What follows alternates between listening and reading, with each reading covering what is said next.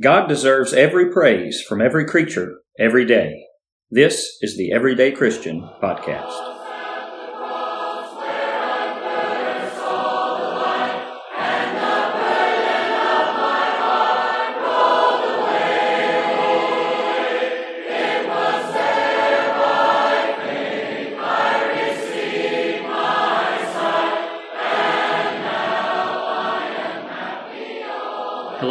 To Season 2, Episode 16 of the Everyday Christian Podcast. I'm your host, Chase Green, and today is the last episode of Season 2. It's going to be a good one, I think. We're going to talk about another listener request. We're going to talk about apologetics for this episode.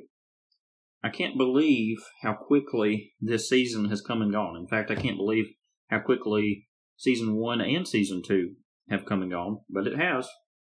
And I certainly appreciate you as the listener for sticking with us.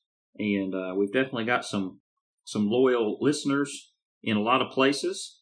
And uh, I'll run through a few of those briefly and kind of give you a shout out. We've got a lot of listeners from Texas. Actually, 18.2% of our listeners come from Texas. We've got uh, well over 100 downloads there. Also, we've got a lot of listeners in Oklahoma, uh, where I'm living now, and uh, that makes up almost 10% of our listeners. A lot of people in Louisiana as well, uh, in the top three, and that's where I'm from. So appreciate everybody back home listening. We've also got a lot of listeners in Arizona, in Georgia, in Tennessee, and even in New York, which I was kind of surprised to see, but very thankful for that. Uh, Mississippi, Illinois, and Wisconsin, uh, rounding out the top 10. So I appreciate everybody that listens, and uh, we've got over 30 states now, I think. We've got seven or eight different countries, I believe. So uh, just really neat to look at that and see where people are listening uh, to the podcast. Well, today, for our last episode, we're going to discuss my five favorite Christian evidences as we talk about apologetics, defending our faith, uh, which ha- has sadly become under attack uh, with with atheism, with evolutionary hypotheses, and that sort of thing. Now, before we get into that subject, I want to talk about next season, season number three. That'll be our first season with the Scattered Abroad Network, and I've tried to promote this pretty heavily on the podcast, and for good reason. We're going to have a lot of really exciting things going on with that and we're going to kick that off in January. So I would encourage you, if you would, please uh, mark that on your calendar and look forward to January. And we'll be doing uh, the Everyday Christian podcast on Mondays starting in January. So keep that in mind.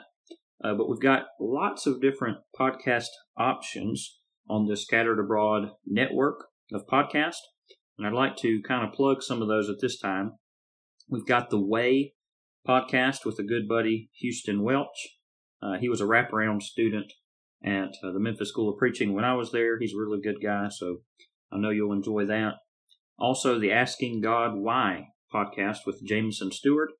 Uh, this is a podcast that asks difficult questions. Some of those things that you, you wonder about, and if you could ask God that question, well, he discusses some of those. And in his first season, he talked about Job and certainly a lot of questions that Job had, and um, it can help us uh, as we cope with the various difficulties of life. The Transformed podcast with Caleb Rutherford. I've had him on my podcast before to discuss uh, sports.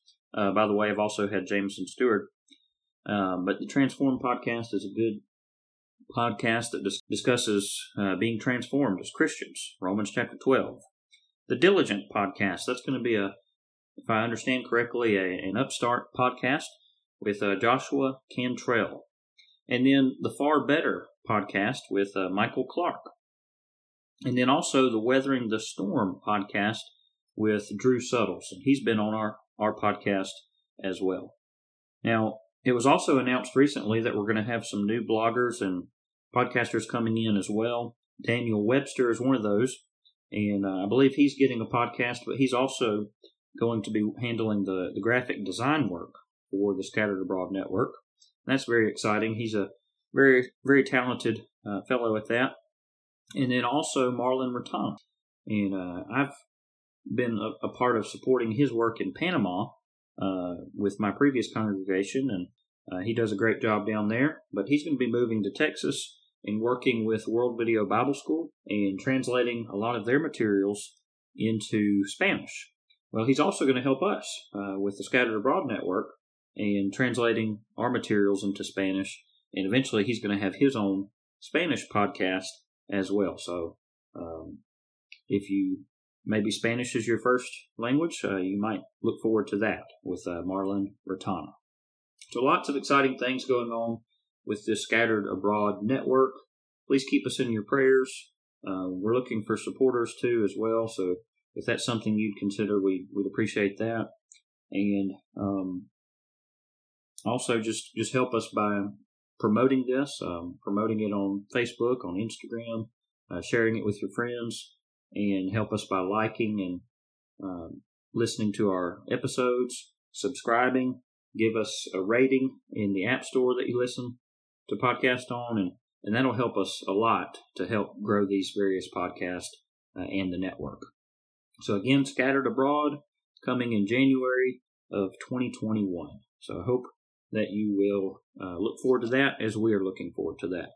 All right, without further ado, as we talk about Christian evidences, my top five favorite Christian evidences.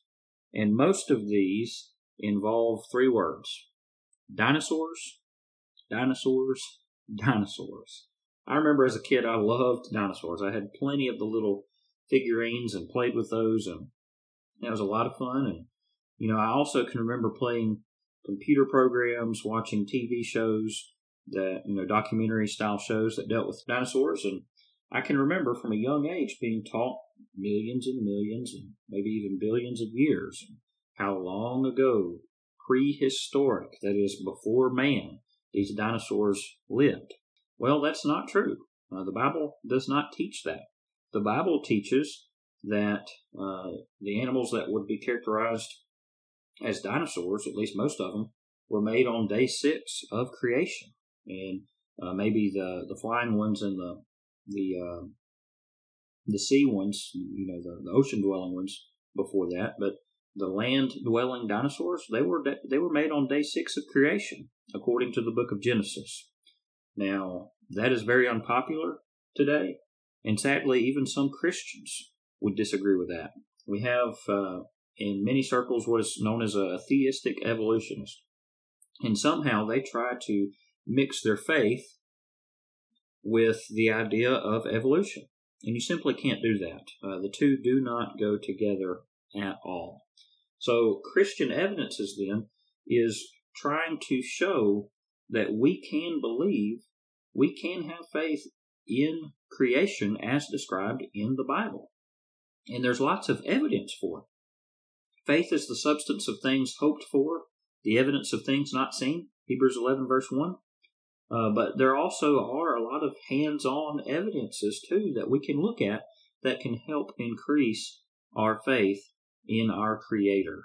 And uh, again, uh, reading the Bible through literally as inspired of God, which we affirm that. Uh, we believe that. Well, if we're going to do that, we have to realize that it is not at all compatible with the evolutionary theories. So, my top five favorite Christian evidences. Number five, in decreasing order, the petroglyphs of dinosaurs. Now, I'm going to give two examples of these, and both of these examples uh, you can look at an article that I'm using as a reference point for this. And the title of that article is Physical Evidence for the Coexistence of Dinosaurs and Humans, Part 1 by Eric Lyons and Kyle Butt on Apologetics Press. Okay, so I'm trying to give full credit where credit is due. I'm going to be reading from these articles, and again, I want to make sure that everybody knows uh, uh, this is their material. So Again, the, the article title is Physical Evidence for the Coexistence of Dinosaurs and Humans, Part 1, by Eric Lyons and Kyle Butt from Apologetics Press. And I want to give you the link to this article and, and several other articles we'll discuss in a minute uh, in the show notes. Please go and look at that link, and uh, that will give you even more details, more information on this. You can also see the pictures. Uh, this is an audio podcast. Uh, I'm not re- recording it uh, on video, so you can't see pictures. But go and look at these pictures, and they're truly amazing, and they will help increase your faith in uh, God's Word and what He says about these dinosaurs and, and some other things we'll talk about in just a moment. All right, so my number five again is petroglyphs of dinosaurs. Now, there's two examples that I'd like to point out, and the first one is the Kachina Bridge in Lake Powell, Utah.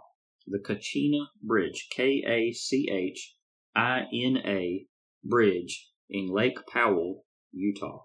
Search this, uh, Google it, and you'll see what we're talking about. But I'm going to go ahead and read from that article from Apologetics Press.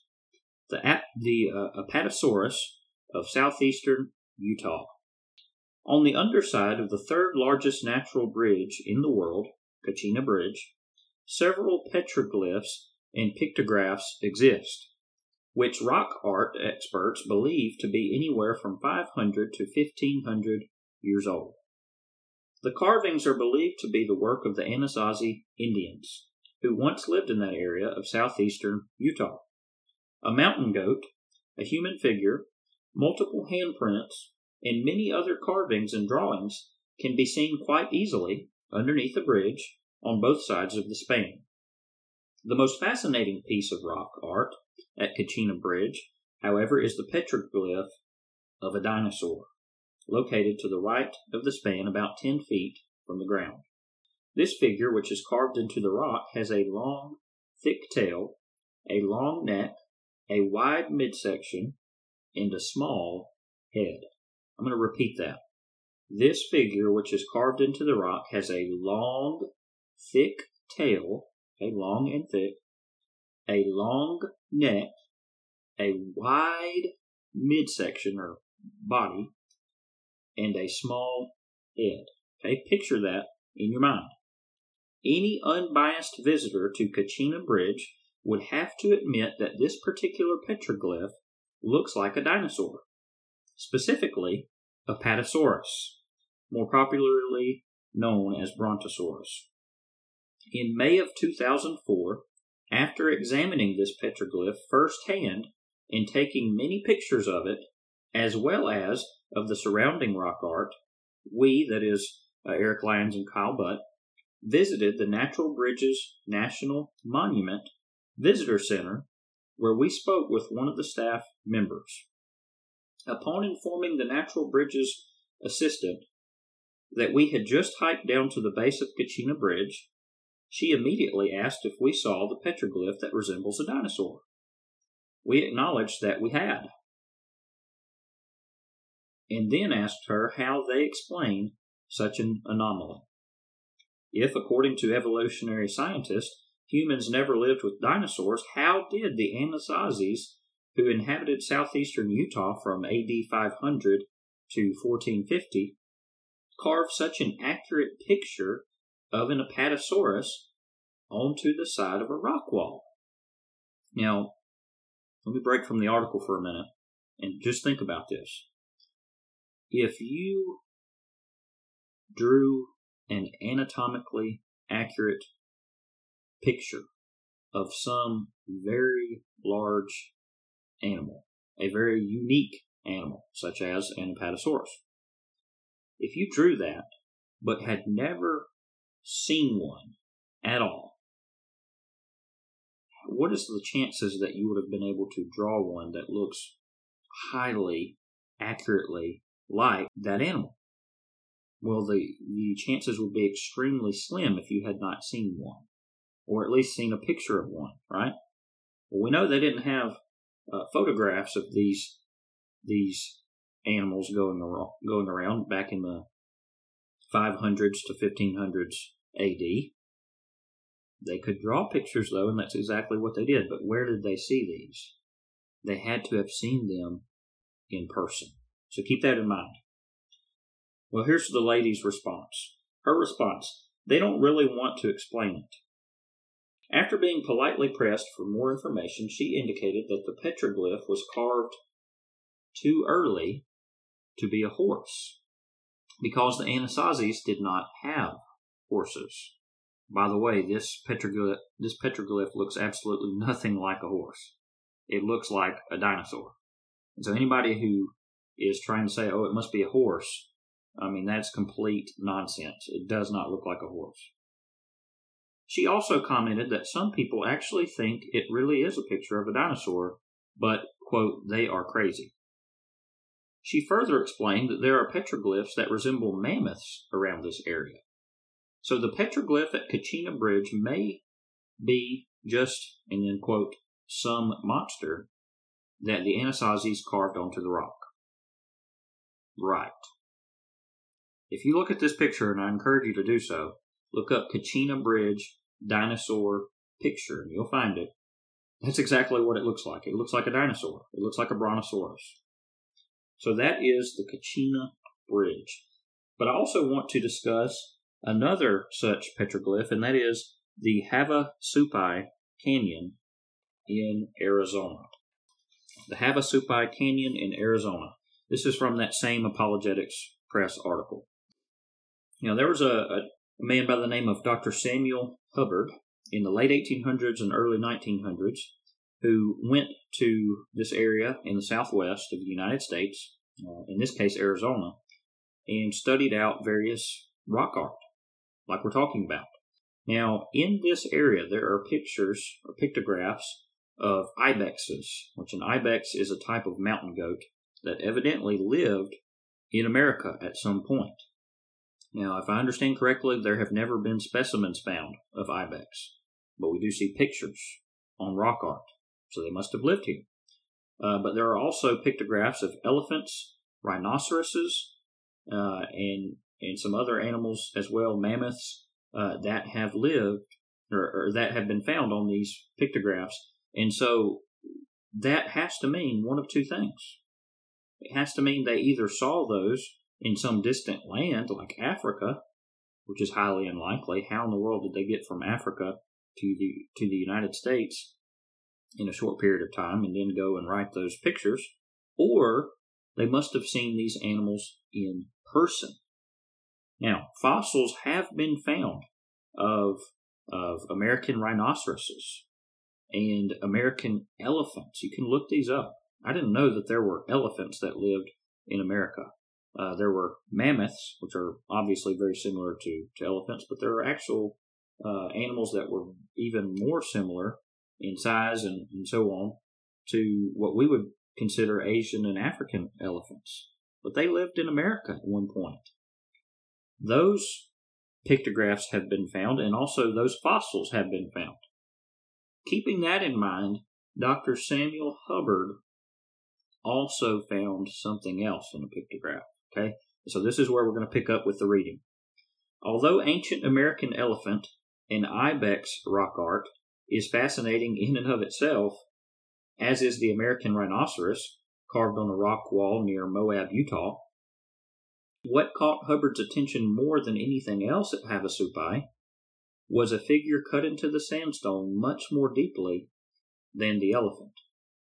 Its height was 11.2 inches, had a neck approximately 5.1 inches in length, and a, tail right at 9.1 inches. In other words, an extremely long neck. Uh, this is just me saying this an extremely long neck and an extremely long tail. Back to the quote.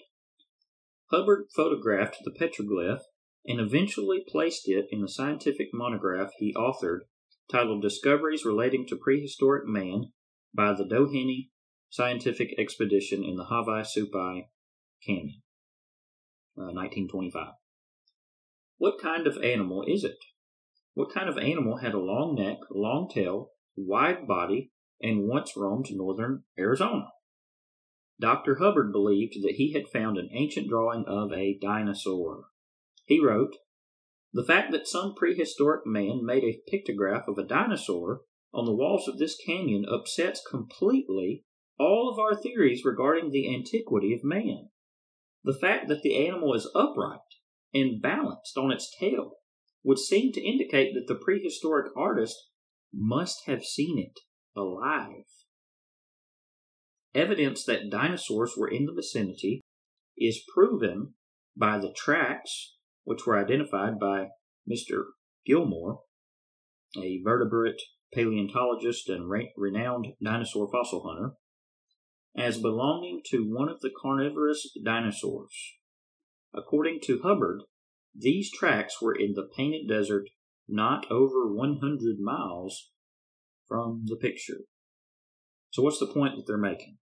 The point is that they had to have seen these animals, these dinosaurs, in person for them to be able to accurately depict the anatomy of these dinosaurs and also the the way that these dinosaurs stood.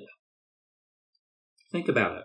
Could these people have stumbled upon some dinosaur fossils? Well, sure they could have. But they didn't have the scientific technology to reconstruct those dinosaur fossils. You, you find head bones and neck bones and, and torso bones and leg bones and tail bones, and you put all those together. Well, yeah, we can do that now, but 1500 years ago they couldn't do that. And so, how in the world would they have known what these dinosaurs looked like? The only reasonable explanation is they must have seen them. They must have. So that's my number five favorite Christian evidence. Now, number four is actually an evidence that is internally found in the scriptures themselves. My number four favorite Christian evidence is dinosaur descriptions that have actually been found in God's Word. Let's turn and read Job chapter 40, verses 15 through 24. Job chapter 40, verses 15 through 24. Let's learn about Mr. Behemoth. Look now at the behemoth, which I made along with you. He eats grass like an ox. Okay, so far so good. There's lots of animals that eat grass like oxen. But if you notice your footnote, when it says behemoth, you, you look at the footnote, it probably says a large animal, exact identity unknown. It might say a rhinoceros, a hippo like creature, something of that nature. Well, let's keep reading. Let's see if this could possibly be a rhinoceros or a hippo. See now, his strength is in his hips, and his power is in his stomach muscles. Well, that could describe a, a rhinoceros or a hippo, or maybe an elephant. Okay, let's keep reading. Verse 17. He moves his tail like a cedar. The sinews of his thighs are tightly knit. All right, he's describing massive thighs and, more importantly, a tail that is like a cedar tree. Now, if you look at a hippo, a rhinoceros, and an elephant, in all three cases, you're going to find straggly little tails that are very little. Okay? This can't be any of those. But it could be a brontosaurus. It could be an apatosaurus. It could be some other type of sauropod dinosaur. In fact, I believe wholeheartedly that's what this is. He moves his tail like a cedar tree. The sinews of his thighs are tightly knit. His bones are like beams of bronze, his ribs like bars of iron. Again, this is a massive creature. He is the first of the ways of God. Only he who made him can bring near his sword. This is the picture of an almost invincible animal. Only God can kill it, is the idea. Surely the mountains yield food for him, and all the beasts of the field play there. He lies under the lotus trees, in a covert of reeds and marsh. The lotus trees cover him with their shade, the willows by the brook surround him. Indeed, the river may rage, yet he is not disturbed. He is confident, though the Jordan gushes into his mouth, though he takes it in his eyes, or one pierces his nose with a snare human interaction with this animal. Notice, one may come upon this animal and pierce the nose with a snare uh, to domesticate this animal. yeah, right, right? Some people are thinking, what? No way. Yes. And we're going to notice that in a moment as well. But that's what's going on here. This is an animal that moves his tail like a cedar tree. The only animal I can think of that has a tail that's as big as a cedar tree is a Brontosaurus or some other sauropod type dinosaur. That's got to be what this is. Well, let's look at chapter 41. Let's see another dinosaur in the scriptures. Can you draw out Leviathan with a hook? My Bible footnote says a large sea creature, exact identity unknown. Well, we're going to notice it does appear to be a sea creature, but what kind of sea creature? Okay? Can you draw him out with a hook? Or snare his tongue with a line which you lower? Can you put a reed through his nose or pierce his jaw with a hook? Will he make many supplications to you? Will he speak softly to you? Will he make a covenant with you? Will you take him as a servant forever? Will you play with him as with a bird? Or will you leash him for your, your maidens? Will your companions make a banquet of him? Will they apportion him among the merchants? Can you fill his skin with harpoons or his head with fishing spears? Lay your hand on him. Remember the battle. Never do it again. You mess with this animal, you're probably not going to survive, is the idea. Indeed, any hope of overcoming him is false. Shall one not be overwhelmed at the sight of him? No one is so fierce that he would dare stir him up. Who then is able to stand against me? Who has preceded me that I should pay him? Everything under heaven is mine. God speaking in those last two verses. Well, really all of this, but speaking of himself in those last two verses. I will not conceal his limbs, his mighty power, or his graceful proportions. Who can remove his outer coat? Who can approach him with a double bridle? Who can open the doors of his face with his terrible teeth all around? All right, notice that. Terrible teeth. What are dinosaurs called? Terrible lizards. Okay? He's got terrible teeth all around. His row of scales, okay? What kind of animals have scales? Fish and reptiles. His row of scales are his pride, shut up tightly as with a seal. One is so near another that no air can come between them. They are joined one to another, they stick together and cannot be parted. Think scales like strong armor that cannot be taken away from this animal. His sneezings flash forth light, and his eyes are like the eyelids of the morning. Out of his mouth go burning lights. Sparks of fire shoot out. What does this have to be? It's got to be a fire breathing dinosaur, a fire breathing dragon, possibly one that lived in the sea or lived near the sea, maybe in an aquatic, marshy type environment. If you study this, you'll notice that some people believe that the duck-billed dinosaurs the reason they had these these large sinus pockets in their duck-billed areas and and on the crown of their head, why they had those? They believed that there were gases stored in those so that they could breathe fire. Look that up. It's it's quite fascinating. Well, that's what's being described here in Job 41. His sneezing splash forth light, and his eyes are like the eyelids of the morning. Out of his mouth go burning lights. Sparks of fire shoot out. Smoke goes out of his nostrils as from a boiling pot and boil, burning rushes. His breath kindles coals, and a flame goes out of his mouth. Strength dwells in his neck, and sorrow dances before him. The folds of his flesh are joined together, they are firm on him and cannot be moved. Thick, armorous scales. His heart is as hard as stone, even as hard as the lower millstone, when he raises himself up, the mighty are afraid. Because of his crashings, they are beside themselves. Though the sword reaches him, it cannot avail, nor does spear, dart, or javelin. That sounds a whole lot like a dinosaur. And Job, being inspired by God, is speaking as if, as if he has seen this massive animal. Truly amazing that we have described for us this behemoth and this leviathan, and that's why that's number four on my list of top five favorite Christian evidences. Number three. My number three favorite Christian evidence, as we take a break from dinosaurs for a moment, I want to talk about polystrate fossils. Now, I'm going to read from another article from Apologetics Press.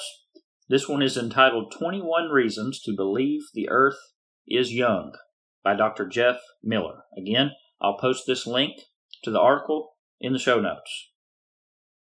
Click that link, read this, you'll profit greatly from it. 21 Reasons to Believe the Earth is Young by Dr. Jeff Miller.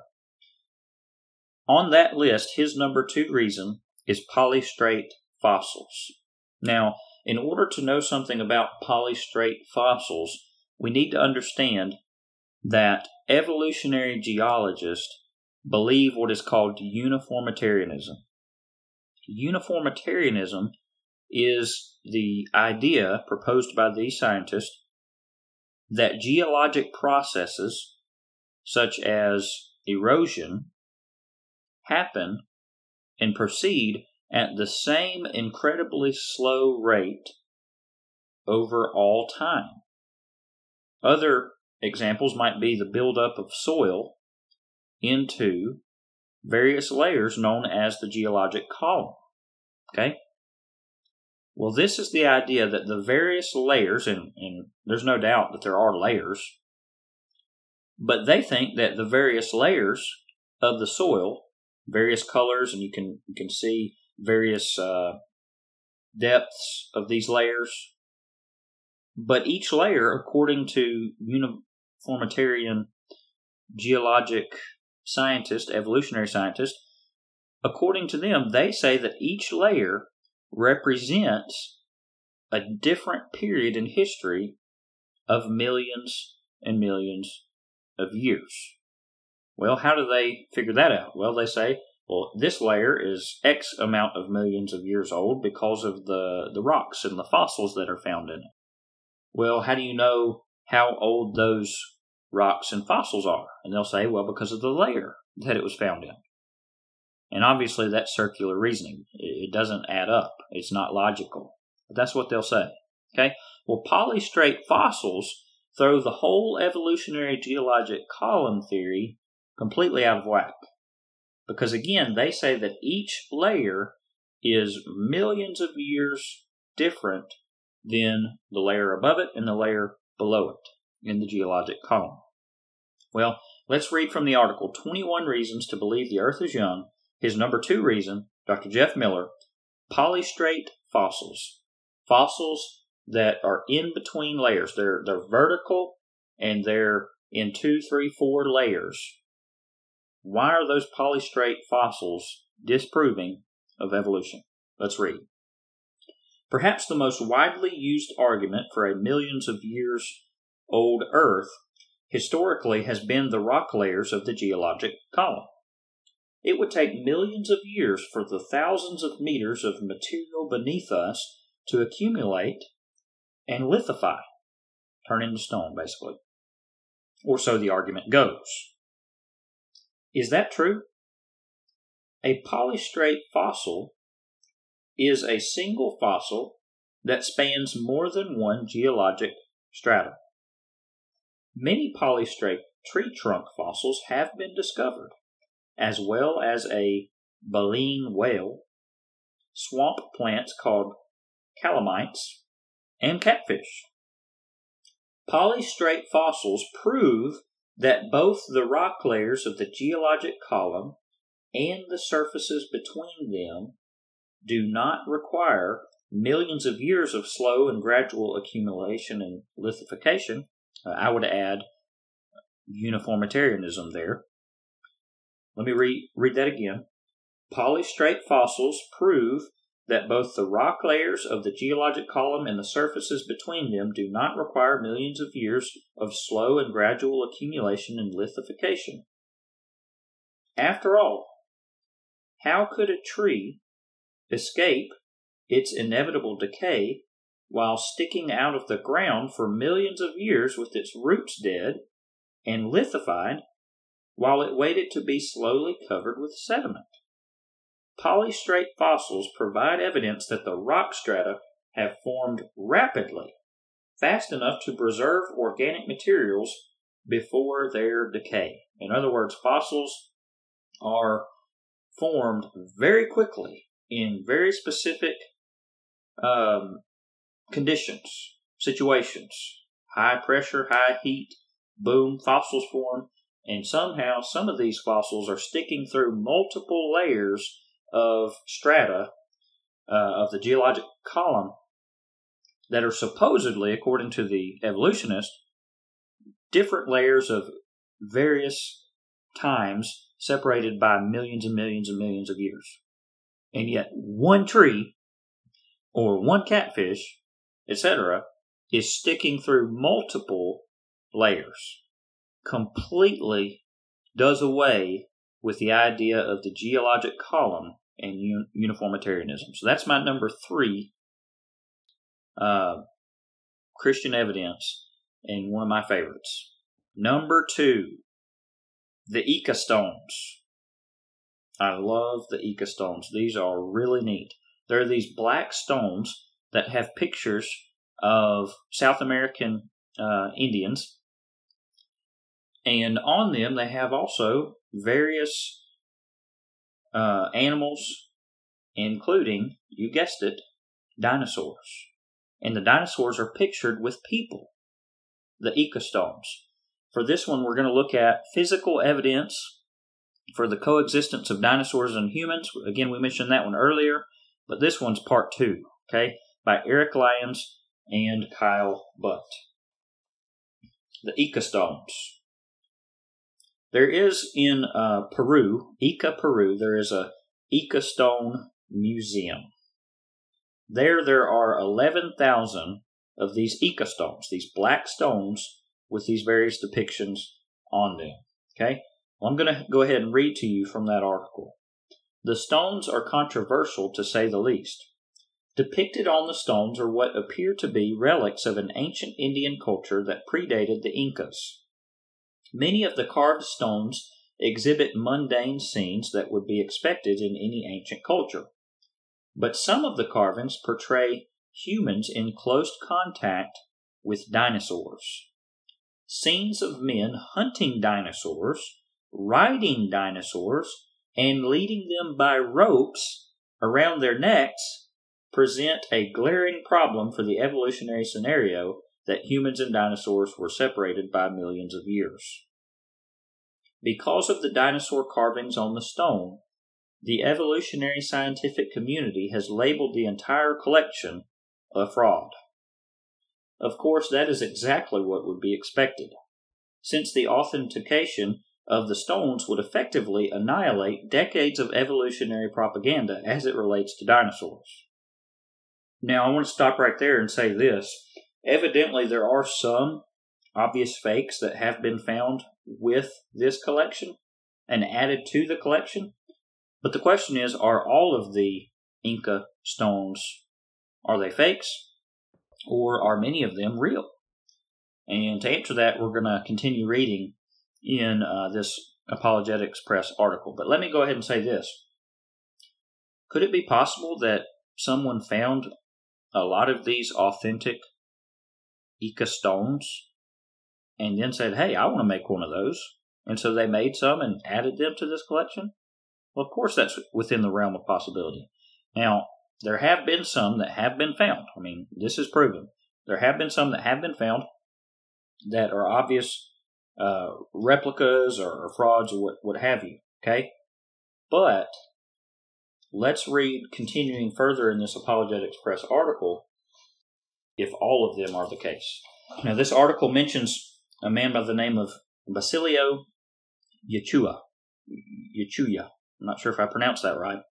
uh, but he's the one with his wife Irma who made the fakes. Okay. Evidence of the stone's authenticity. Numerous reasons to accept the authenticity of the stones present themselves. Dennis Swift has listed several of these reasons in his books. In his book, Secrets of the Ica Stones and Nazca Lines.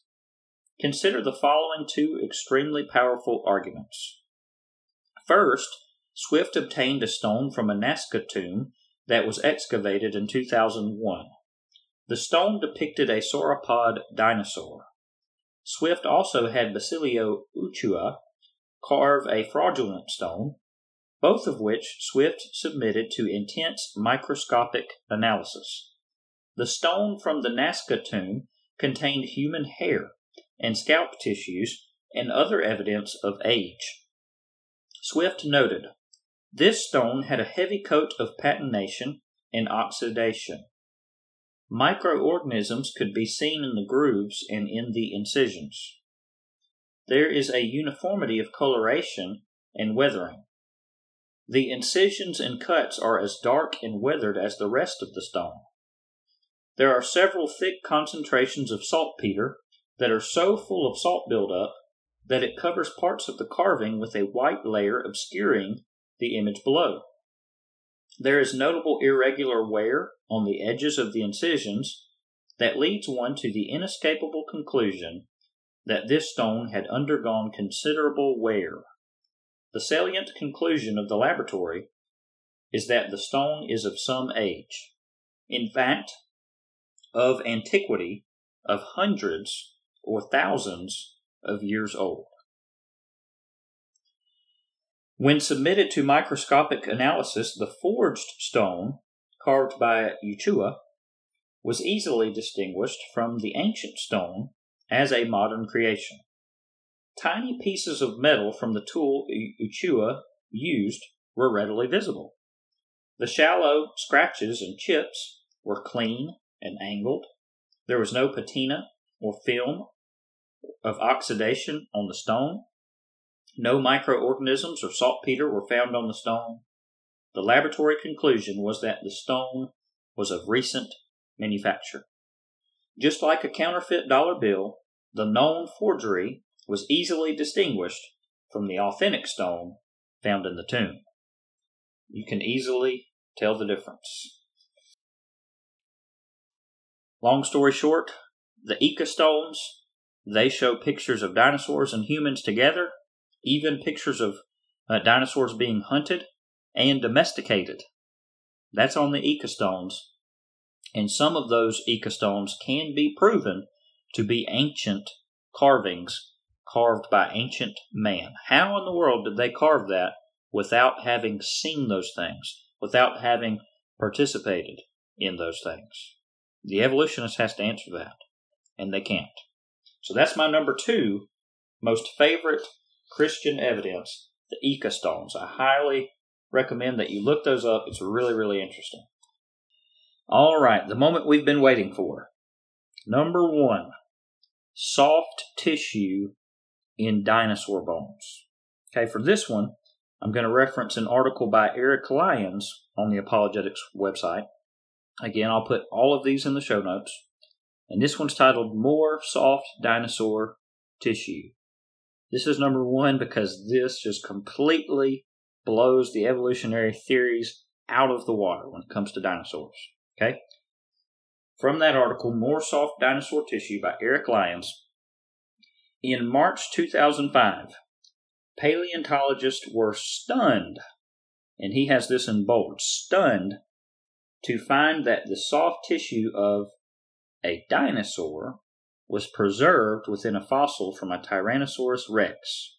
And then he uh, references Boyle, 2007. Emphasis added.